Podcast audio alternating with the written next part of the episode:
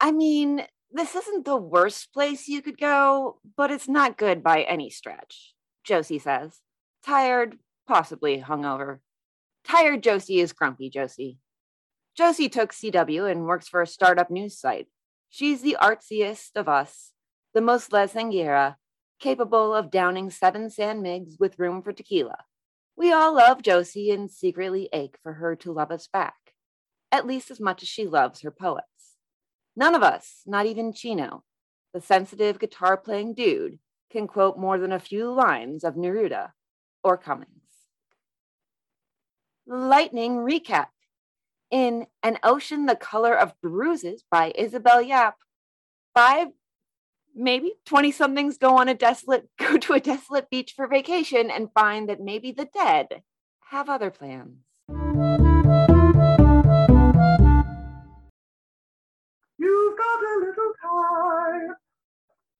We've got a little podcast. I don't know why I, I, I am peer pressured into these things. Why? Why, Christy? Why? Short story, short podcast. I am Chris, and today I'm here with Easily influenced, Christy. like the children of today. Uh, Very much, yes. yes. Hey, hey, Christy. Hey, hey, yes.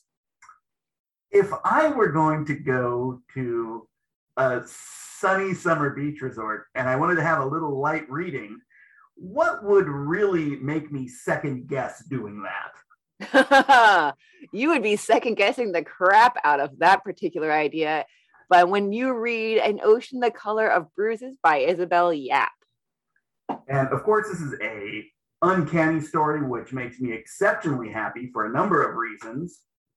But this story did something for me that I really enjoyed, and that is it had me going, what the ever loving fuck is happening?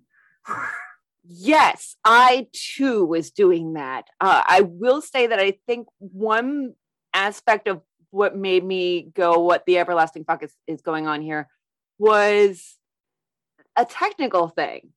And that is the point of view that we're given, the perspective. It's first person plural. that might be the best the best way to put it. It is a a point of view. It's almost first person omniscient. yeah yeah but it's not it's it's it's it's kind of first person omniscient but then you add that there's it's we it's never i or they or even you it's we and so i think i would i would classify this as communal Ooh, are you saying this was written by Borg?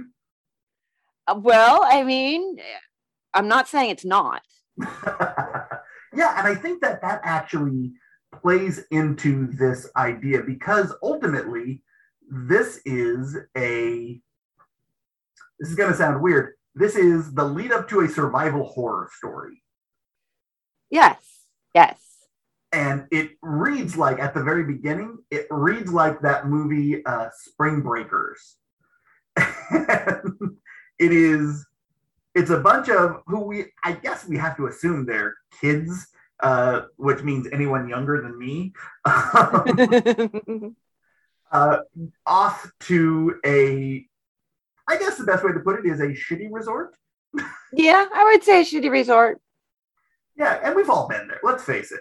We have all gone to Cabo with a little too little money to go to Cabo.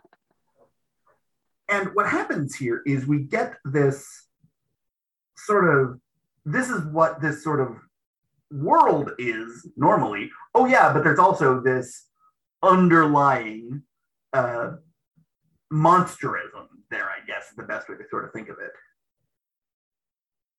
Yeah, and it's very subtle throughout most of it in that it just something seems off.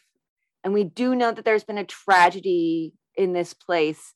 There was, you know, other you know, college students who came to party and a hurricane came and they thought that, you know, they could party right through it and it turned out that they couldn't. So we do know we already have that that underlying tragedy that is sort of it's Chekhov's dead people, I guess. Like we know that these dead people are going to have to come back like zombies. And so it's very much simmering very, very under the surface with only hints. There's hints that there's weirdness. And it's right from the beginning. You have the lady behind the check in counter. Her eyes are wide and fraught as she looks over our reservation form. You have the fact that it's quite empty. You have the fact that people just seem kind of ghostly and in the background of this group of partiers and they seem to sense it but not really quite be able to voice it. And so you have that sort of very very slight feeling of dread and something is not quite right going on the whole time. And it's just a matter of when is it all going to break? And of course horror movie style it's all going to break when the sex starts. yeah, and that's kind of cool, actually. I like that bit um, because I'm, I'm reading this going, okay, when does the really weird stuff? Because this is basically they were setting up uh, Seaside Twin Peaks, as is what I sort of looked at it as. Yeah, that's a good good description of what was going on up till that point. Yeah, and then when it started to get like when the shit went down, I was like, oh, so that's what I was actually feeling the whole way. That I think what she did is she didn't just sprinkle in like a lot of uh, writers who, when they hit you at the last few paragraphs, do. I think she actually was trying to make you equate what you eventually get to the sort of the the deadness of everyone else. Uh, there's a great moment actually uh, we are distracted by the severe pink of the girl's bikini bottom. The boy looks up and Nina looks and Nina thinks his eyes look wet, hungry. She's kind of hungry herself. She smiles at him, but he doesn't smile back. He just stares awkwardly. So she looks away. It's that sort of detachment, I think, that really becomes interesting to me that you see throughout the story uh, with everyone except for this group of I'm just going to say it. If I met these people, I'd be super annoyed by them. Each and every one of them. Just annoying. Uh, I would probably be mildly amused by them, but they're very much wrapped up in themselves. And so I would be able to tolerate them, but not for terribly long. I might like have a beer with them when they were drunk and then get kind of annoyed and wander off somewhere else. yes. And um, I think part of that is that we are, at, you know, when we get to the very end, when it does become the survival horror story, I'm one rooting for the dead. Uh, of course. But what's great is that we know these characters fairly well by that point. And it takes a lot to when you get to know a character and they're going through a survival scenario to not necessarily identify with wanting them to make it through. Yeah, I would say you're you're definitely a lot more irritated than them by I am. I I was upset at our our, our wonderful couple there. I believe it was uh, Hines and Chino. Oh yeah. And I was upset, upset at them being pulled away because they seemed like to have hope, and they had also done the least amount of anything like they just like curled up on the bed and napped and that was like they didn't have much of a chance to annoy anybody i guess. So i was i was i was that made me sad because i was like oh no they just started they just finally admitted their love for each other no you can't do this. But i think what she really captures and isabel yap is a great writer uh, look into everything she's done because she's genius. Um, what she's done is she has so thoroughly presented them as recognizable characters. And because I can picture people like this very well, even though they are of uh, an ethnicity that I don't know particularly well. Uh, they are of a a social strata that I've never been a part of. mm-hmm. um, and I couldn't help but come to the fact that they are likely away from this scenario completely different people than they are when you put them into it. And we actually start to see that when you get to the actual meat of the story.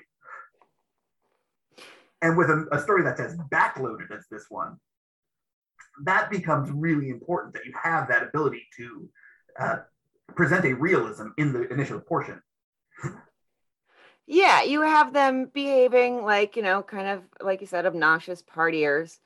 But then you have, like, say, Rich, who, you know, it, it, panics and instead of being Mr. Cool, Mr. Suave, he just grabs one of the girls and tries to kiss her. And she's like, what, uh, now's not the time. like being chased by zombies. Come on, dude. Just because it looked cool in a movie doesn't mean you should be doing it now. I don't know, maybe, but if this if this happened to me, first off, uh, I'm tender vittles. I'm eating first. Let's let's just be honest. Um, but I think what what happens here is we see them trying to take everything in through something they understand, and I think Rich understood this entire scenario through horror films. Yeah, I agree with you. That's a really good point. I had I, that I was kind of like in the back of my mind, but hadn't really verbalized itself. Had not coalesced itself into actual words and thought. And so, yeah, he. I think that's they. That's exactly why he did it that way. Why he was like, well, this is the point when the hero grabs the the the, the damsel in distress and swoops her down and kisses her before they say something witty and then run off to fight the zombies. And she's like, no, it's not. yeah. And I think I love that part of this story is that there is that unexpected turny, twisty thing. What I think is the, you know, I could, if I had turned this into a writing professor when I was at Emerson, uh, it would have said, your story starts in the last third, uh, get rid of everything else. And I think that that's a mistake of a particular type of era where you want to be thrown right into the story. And I think this is actually a much more, a much richer story because you are not thrown into the deep end and you are allowed to swim early through. Yes, I like that you're using swimming metaphors. That is great. Good metaphor use, Chris. A plus. Uh, I think honestly, if I, as a professor, uh, I haven't taught a, a, whole lot of creative writing, but I, I would probably be that professor like at Emerson College who would have received this story and been like, no, this is all this is like almost entirely a running start. You need to you need to cut and start at the point where stuff gets interesting. And but the thing about the human condition is it, stuff gets interesting long before we're being chased by zombies. I need to make a cross stitch out of that. Um, yeah, uh, yeah. And it's nice. and it's the, the, that is you know even though we're kind of annoyed by these characters that is the the interesting thing about them is the interplay is the relationships is the way that things feel both settled and in flux between them. And so it feels like at any moment something could change just in those interpersonal relationships. And i think that's that cutting out that human part would in fact be a mistake because it's that human part. It's the fact that these two characters are finally after you know like years maybe of denying part of themselves are finally getting together and are finally happy that's the fact that makes me care enough that when we get to the zombies i want them to survive it if i don't have a reason to care about them yet then the zombies can eat them and that's okay you are cold burn you have you have to give the reader a reason to care. And it is very difficult to do that right off the bat. You can, you have to make the character immediately do something cliche like save the cat that will, you know, going going to screenwriting uh, theories. But you you need to make the reader care because honestly, the average reader coming to a story until they know something human about your character, something they can relate to or at least empathize with, they don't have any reason to give a damn. That's true. That's a good point. And we're all lacking empathy these days because uh, everyone who isn't me is a jerk. Uh, Except me. Present company exclude excluded. Correct. Uh, I think one of the great things here, though, I have to say, one thing that killed me was I think this ended with one of the most powerful last sentences uh, In our minds, it tastes like beer and salt and the wreckage of our lives, so familiar we could choke on it and keep choking. That was beautiful. Wham! That's just like, holy mother of God, that was good. also, fantastic title. This title draws you in, and it's also just beautiful and and very um in its own way violent imagery that's hard to pack into a title mm-hmm. and i think that that is one thing that i'm really noticing as we go through these stories and uh, we've read two-thirds of every short story ever written um, i really think that it is this is a package and it is you have the beautiful title which is it gives you so my friend's theory is that everything is threes. And here you have ocean, color, and bruises.